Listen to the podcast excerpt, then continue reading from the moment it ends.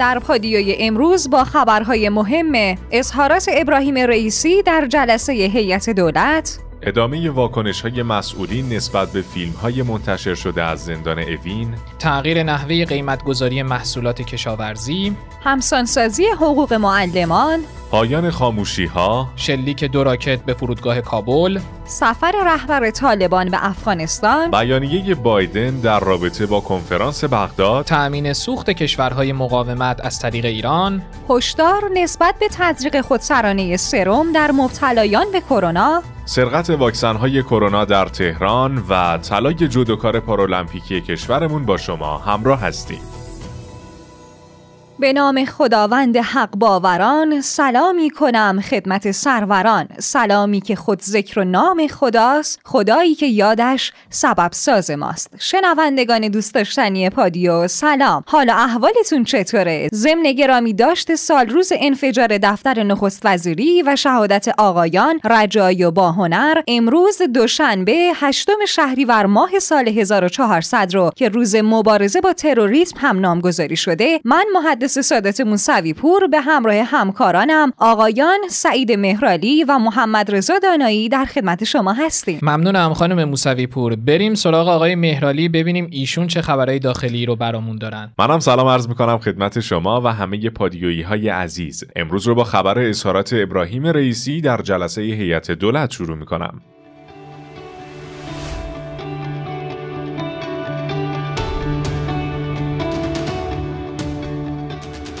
رئیس جمهور در این جلسه با قدردانی از بیانات مقام معظم رهبری رهنمودهای ایشون برای دولت جدید رو به عنوان چراغ راهی دونستند و وعده دادند که دستورالعملها و راهکارهای ارائه شده رهبری توسط همه دولت مردان مورد توجه قرار خواهد گرفت و اجرایی هم خواهد شد. آقای رئیسی گفتند که مکمل اجرای عدالت مبارزه با فساد و بسترهای فسادزاست. اعضای دولت هم برای از بین بردن ساختارهای فسادزا باید بازنگاهی در مجموعه دستگاهشون را انجام بدن و برای اصلاح این ساختارهای فسادآفرین و قطع کردن دستهای پنهان رانت و فساد اقدام کنند. چون برخورد و مبارزه با رانت و ویژه‌خواری ها ما رو به اجرای عدالت نزدیکتر می‌کنه. خب امیدواریم که این رانت و فساد از ریشه زده بشه و سفره های مردم بزرگتر بشه. این رو هم من بگم که رئیس جمهور در جلسه ستاد هماهنگی اقتصادی دولت اعلام کرده که برای کنترل بازار ارز و نرخ تورم باید اقدامات فوری و جدی انجام بشه و تیم اقتصادی هرچه سریعتر بودجه دولت و راهکارهای تقویت ارزش پولی رو بررسی و ارائه کنه. اگه اجازه بدین من امروز می‌خوام راجع به همین خبری که الان خوندین یه سری نکات رو بگم. بله, بله، بفرمایید. رئیس جمهور دستوری نسبت به کنترل نرخ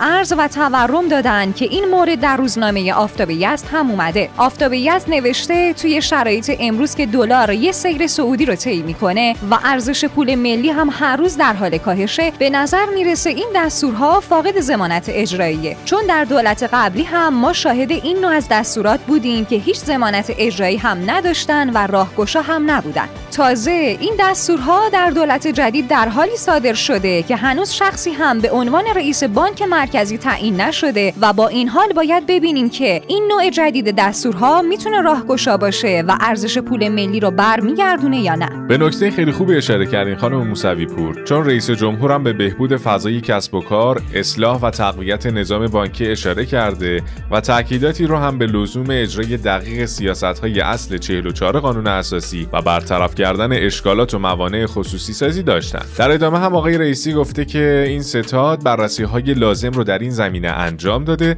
و راهکارهای دقیق و در عین حال سریع اون رو اجرا خواهند کرد.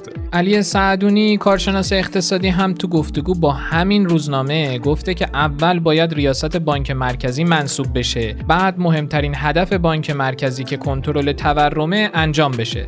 وقتی هنوز رئیس بانک مرکزی منصوب نشده چطوریه که رئیس جمهور دستور میده که تورم کنترل بشه و ارزش پول ملی هم تقویت بشه؟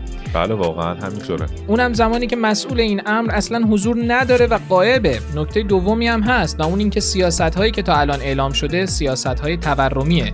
باید دید دولت با اینها می‌خواد چیکار کنه؟ اگه قرار باشه دولت یک میلیون در سال مسکن خود رو بسازه خب طبیعیه که وضعیت مشکل ساز میشه. علی مروی دیگر کارشناس اقتصادی هم در همین خصوص و برخلاف نظر آقای سعدونی گفته که اینطور دستورات برای مدیران می‌تونه کارساز باشه و اونها رو به یک حرکت وادار کنه. چون سیستم مدیریتی اینجوریه که مدیران تابع یه سری دستوراتی هستن که به اونها داده میشه. وقتی مدیری از موافق خودش دستور بگیره میشه این امید رو داشت که اقدامی هم انجام بده. اما اگه مثلا رئیس جمهور به وزیر اقتصادش از این نوع دستورات نده شاید اون هم این مسئله رو در اولویت خودش اصلا قرار نده. ما هم امیدواریم در این زمینه اقدامات لازم صورت بگیره تا واقعا تورم کنترل شه و فقط از حالت دستوری خارج شه. بله انشاءالله. قبل از اینکه بریم سراغ خبرهای بعدی می‌خوام یادآوری کنم که هر روز ساعت 8 شب می‌تونید پادیو رو به صورت تصویری هم در یوتیوب رادیو پادیو دنبال کنید. اگه یادتون باشه خبر انتشار تصاویر زندان اوین و واکنش مسئولین رو به این موضوع براتون داشتیم. حالا آقای حسن نوروزی نایب رئیس کمیسیون حقوقی مجلس نسبت به این فیلم های منتشر شده گفته که این فیلم ها کار صهیونیست هاست چون با توجه به شکست هایی که آمریکا و اسرائیل تو افغانستان خوردن و اینکه ارتش اول جهان منظورش همون آمریکا و اسرائیل در مقابل چریک های پابرهنه و مظلوم افغانستان شکست خوردند حالا اینها خواستن ذهن مردم رو با این صحنه سازی ها به ایران پرت کنند. حالا آقای دانایی من یه خبری رو خوندم که برخلاف ادعای آقای نوروزی بود. حسن شجاع رئیس کمیسیون اصل 90 نسبت به تخلفی که در زندانهای اوین رخ داده گفته این فیلم های منتشر شده از داخل زندان اوین بسیار تلخ و ناگوارن و ما قبل از اینکه این بازرسی رو از این زندان ها انجام بدیم فیلم ها رو با دقت در کمیسیون مورد بازبینی قرار دادیم. در نهایت حالا محمد مصدق معاون اول قوه قضاییه هم در رابطه با ادعای مونتاژ بعضی از تصاویر زندان اوین هم گفته خیلی از این تصاویر مونتاژ اصلا ربطی به زندان نداره. برخی از جاهای دیگه اینها رو گرفتن نمیگم همش ها برخی از اینها اصلا ربطی به قوه قضاییه نداره از سوی دیگر واقعا رئیس محترم قوه قضاییه تاکید دارن دیروزم فرمودن قوه قضایی مصمم است. اگر در داخل زندان توسط هر کسی کارمند باشه قاضی باشه مسئول باشه تخلفی از مقررات نسبت به متهم و محکوم صورت گرفته صد درصد قوه قضاییه برخورد خواهد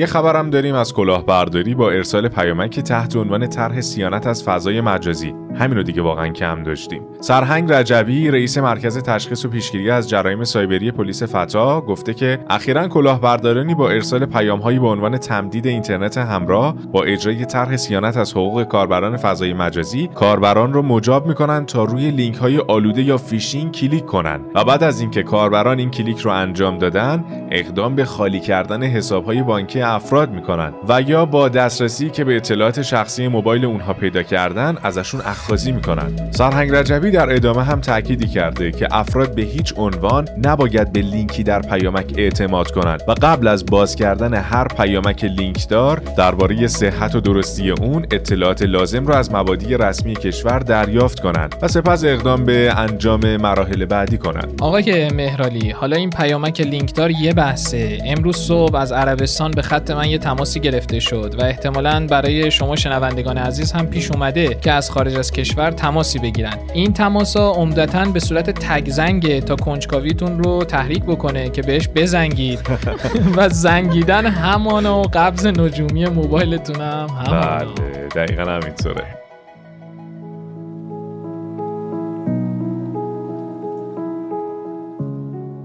خبر بعدی درباره قیمتگذاری محصولات کشاورزیه. اتفاقا این روزا هم هویج از دلار هم گرونتر شده.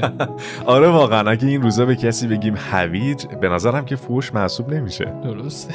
بله خلاصه جواد ساداتی نژاد وزیر جهاد کشاورزی در همین خصوص گفته که خرید زیر قیمت محصولات از کشاورزان باعث فقر در این قشر شده و باید نوع نگاه به حوزه قیمتگذاری و پرداخت یارانه رو تغییر دارید چون حدود یک سوم جمعیت ایران در حوزه کشاورزی مشغول به کارند که عدد بسیار بالاییه و تازه این کشاورزان همیشه پای کار نظام و انقلاب بودند بنابراین اولین قشری که باید به اونها پرداخته بشه بهره برداران بخش کشاورزی هستند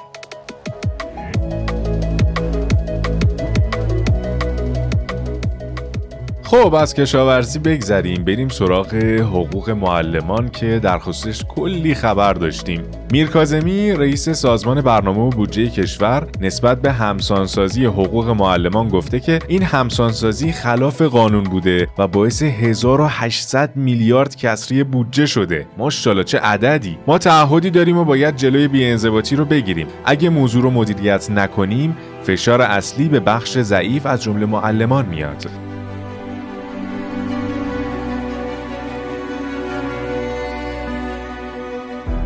حالا یه خبر برقی هم داریم و متاسفانه این روزها باز هم قطعی های برق شروع شده. آره یه اتفاق با مزه که افتاده آقای دانایی و خانم موسوی پور اینکه آقای رستمی ورزشکار در واقع پاراوزن برداری المپیکمون که مسابقه دادن و طلا هم کسب کردن هنگام مسابقهشون خانواده اینها خانواده آقای رستمی برق نداشتن. و خود آقای رستمی هم بعد از اینکه متوجه این قضیه شده گفته که واقعا دلم شکست. این خب اتفاق خیلی بدیه به نظر من. جای ایشون چندین سال تلاش کرده به در واقع این جایگاه رسیده مسابقه مهمی داشته مسابقه فینالی داشته. ولی خب خانوادهش این صحنه رو نتونستن ببینن و خب ثبت نشده در ذهن خانوادهشون. به نظرم اتفاق بعدی که باید مدیریت می‌شد لاعقل هنگام مسابقه برق رو نمی بردن انشالله دوره های بعدی شاهد این گونه اتفاقات نباشیم اینی که تعریف کردید آقای مهرالی واقعا باعث تاسفه بله. مهرابیان وزیر نیرو هم در بازدید از دیسپچینگ ملی جدید برق نسبت به قطعی های اخیر برق گفته که متاسفانه مشکلات خاصی به خصوص برای خانوارها به دلیل قطعی برق به وجود اومده. بنابراین امروز ما نتونستیم با توجه به خواسته هایی که بوده یعنی میزان عرضه جوابگوی تقاضا باشیم. همکارانمون در این خصوص تمام توانشون رو به کار گرفتن که کمترین آسیب دیدگی رو داشته باشیم. امیدوارم که همینطور باشه چون این قطعی های ناگهانی برق واقعا خسارت آفرینه درسته. وزیر نیرو در ادامه هم گفته که قرار بود خاموشی ها کاهش داشته باشه اما 500 مگاوات خاموشی در بخش های غیر مصارف خانگی اعلام شده که در روزهای آینده این رقم به صفر می‌رسه.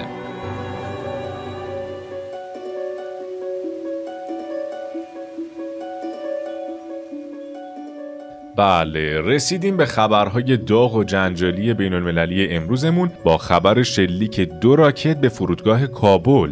طبق یه گزارشی که از منابع محلی کابل به دستمون رسیده صبح امروز دو راکت به سمت فرودگاه کابل شلیک شده. البته این راکت ها به فرودگاه برخورد نکردن ولی خب ترکش های خیلی زیادی به سمت مردم پرتاب شده و هنوز هم هیچ گروهی مسئولیت این حمله رو به عهده نگرفته. آخه گذشت اون زمانی که داعش مسئولیت همه این نو حملات رو بر عهده بله واقعا هر اتفاقی که میافتاد داعش این مسئولیت رو بر عهده می‌گرفت. همین رسانه های محلی افغانستان هم راجع به این موضوع گفتن که این راکت ها در یک خودرو جاسازی شدند و به سمت فرودگاه کابل شلیک شدند تا الان هم از تلفات احتمالی خبری منتشر نشده و محل دقیق برخورد موشک ها هم مشخص نیست. ولی خانم موسوی پور یه مقام آمریکایی به رویترز گفته پنج راکت به سمت فرودگاه کابل شلیک و توسط یک سامانه پدافندی رهگیری شده. اما مشخص نیست همه راکت ها توسط این سامان منهدم شده باشند. تازه اعلام کرده طبق گزارش های اولیه به آمریکایی ها آسیبی نرسیده اما این اطلاعات ممکنه تغییر کنه. بلینکن وزیر خارجه آمریکا هم در رابطه با همین حملات تروریستی جدید در فرودگاه کابل گفته که دولت آمریکا برای ایمن خارج کردن آمریکایی های باقی مونده در افغانستان تلاشش رو می‌کنه. ولی این روزها خطرناک ترین دوره مأموریت ما در افغانستانه.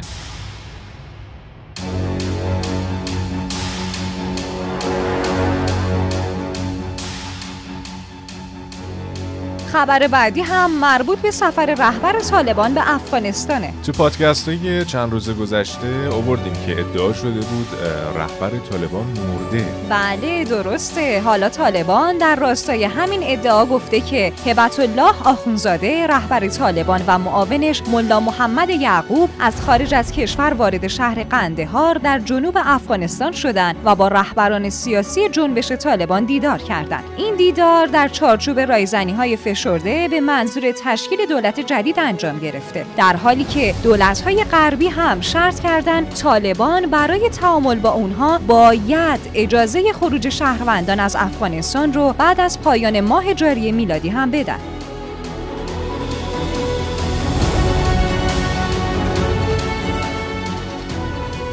از افغانستان بریم آمریکا. جو بایدن رئیس جمهور آمریکا هم تو بیانیه‌ای نسبت به برگزاری کنفرانس بغداد گفت به دولت عراق به خاطر میزبانی از یک اجلاس منطقه‌ای موفقیت آمیز و پیشگامانه تبریک میگم. به این خاطر که اهمیت این نوع دیپلماسی در شرایط فعلی از هر زمانی برای کاهش تنش‌ها بین کشورهای همسایه و گسترش همکاری در خاورمیانه بیشتره و رهبری عراق در این زمینه تاریخی عمل کرده.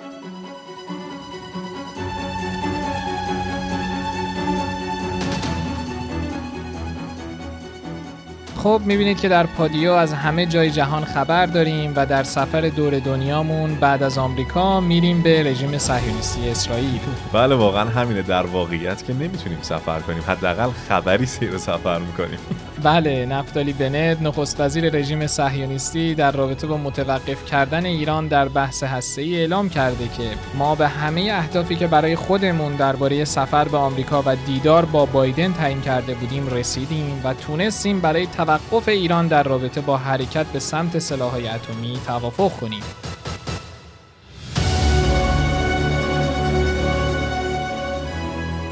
رفتیم به اسرائیل ولی خب خبر خوبی نبود و باید برگردیم به ایران خودمون. بیگی نژاد عضو کمیسیون انرژی مجلس در رابطه با تأمین سوخت کشورهای مقاومت گفته که کشورهای مثل لبنان، سوریه و ونزوئلا برای ایران بسیار اهمیت دارند. چون در زمان سختی همواره در کنار ما بودند. بنابراین ما هم باید تا حد امکان نسبت به حل مشکلات این کشورها با تأمین سوخت مورد نیازشون اقدام کنیم. رسیدیم به خبرهای کرونایی امروز. اگه نسبت به نحوه خبرهایی که خوندیم نقد یا پیشنهادی داشتین، فراموش نکنید که ما در کامنت های Castbox اکانت تلگرامی پادیو underline bot و شماره واتساپ 0991 205 0973 منتظر پیام های شما عزیزان هستیم. خواهشاً هم پروتکل های بهداشتی رو رعایت کنید تا انشاءالله سالم و سلامت این پیک رو هم پشت سر بذاریم و سرتون سلامت بشه. انشاءالله. بریم سراغ اولین خبر این قسمت با هشدار نسبت به تزریق خودسرانه سرم در مبتلایان به کرونا. دکتر شروین شکوهی متخصص بیماری های عفونی دانشگاه شهید بهشتی با انتقاد از روش های نادرست درمانی از بعضی از اکیپ های درمان در منزل برای مبتلایان به کرونا گفتند که یکی از روش هایی که این روزها متداول شده و افراد زیادی رو هم قربانی کرده اعزام اکیپ های درمان در منزله این کار علا رقم بار مالی که برای خانواده ها ایجاد می‌کنه خیلی مواقع هم به خاطر سواد پایین و بی تجربگی این گروه ها مشکلات جدی به وجود میاره. شکوهی با تاکید بر اینکه روش های نادرست و خود درمانی های بیرویه باعث ایجاد بحران سرم در کشور شده اضافه کرد که متاسفانه درمان های خودسرانه باعث شده سرم حتی برای افرادی که در بیمارستان ها به اون احتیاج شدید دارن هم کمیاب بشه. اصلا سرم برای مبتلایان به کرونا معجزه نمی‌کنه. سرم ترکیبی از آب و قند و نمکه و افرادی که می‌تونن از مایات استفاده کنن اصلا نیازی نیست که سرم بزنن. هادی سمایی فوق تخصص نوزادان هم درباره ابتلای کودکان به سویه دلتا و ناقل بودنشون خبر داده و گفته متاسفانه در حال حاضر سویه دلتا کرونا بسیاری از کودکان رو گرفتار کرده و به شدت نوزادان و کودکان در معرض ابتلا به این نوع از ویروس کووید 19 هستند. بسیاری از کودکان و نوزادان ناقلینی به حساب میان که بدون علامت یا با علامت بسیار پایینند که می‌تونن بزرگسالان رو دچار گرفتاری های شدید کرونا بکنند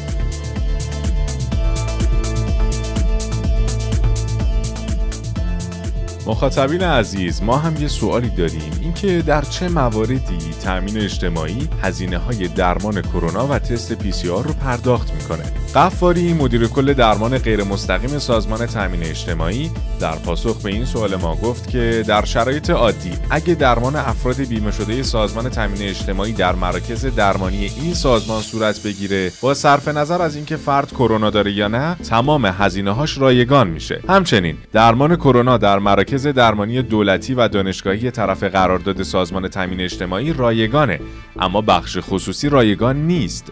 در حال حاضر هم طبق مصوبه اخیر شورای عالی بیمه در رابطه با رایگان شدن تست آر چیزی به تامین اجتماعی اعلام نشده. اما در صورت ابلاغ دبیرخونه از تاریخی که مقرر شده این تست در پوشش بیمه ها قرار می‌گیره.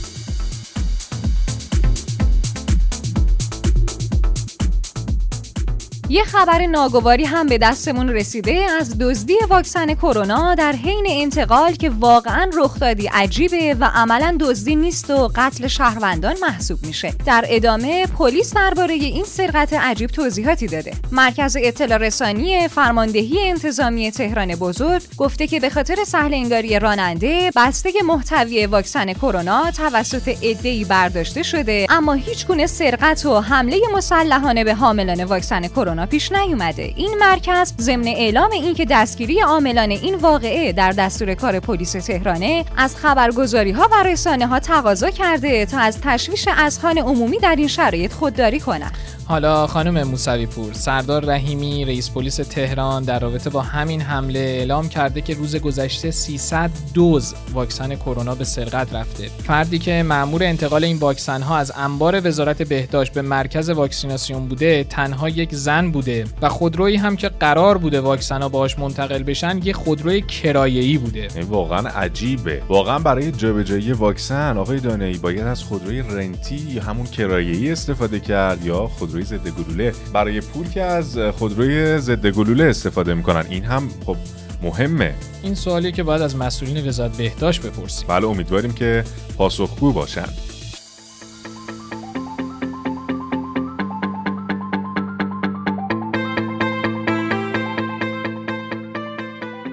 خب دیگه از کرونا بگذریم. بریم سراغ دنیای ورزش و شروع می‌کنیم با خبر مدال طلای جدای پارا المپیکی کشورمون. محمد رضا خیرالله زاده جدوکار پارا المپیکی ایران در وزن منفی 100 کیلوگرم موفق شد تا با پیروزی در مقابل حریفی از گرجستان مدال طلای این وزن رو کسب کنه. حامد صلحی پور ملی پوش پارا وزن برداری کشورمون هم در وزن 97 کیلوگرم با بالا بردن وزنه 222 کیلوگرم مدال نقره رو در رقابت‌های پارالمپیک توکیو به دست آورد. تبریک میگیم به این عزیزان و خانوادهشون و البته همه همیهنان عزیزمون. ان که از این خبرهای خوب همیشه بشنویم. ان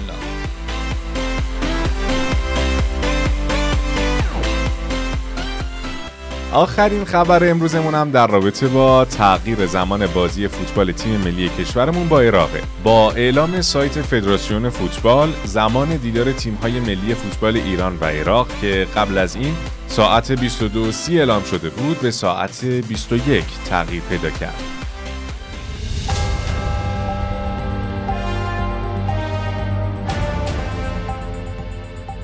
خبرهای امروزمون تموم شد. اگه هم به خبرها و ویدیوهای بیشتر علاقه مندین می‌تونید در گوگل و یا Castbox رادیو پادیو رو search کنید و یا به سایت رادیوپادیو.com سری بزنید. تا عصر فردا شما رو به خدای بزرگ میسپارم. مراقب سلامتیتون باشین. خدا یار و نگهدارتون. خدا حافظتون روز بر شما خوش.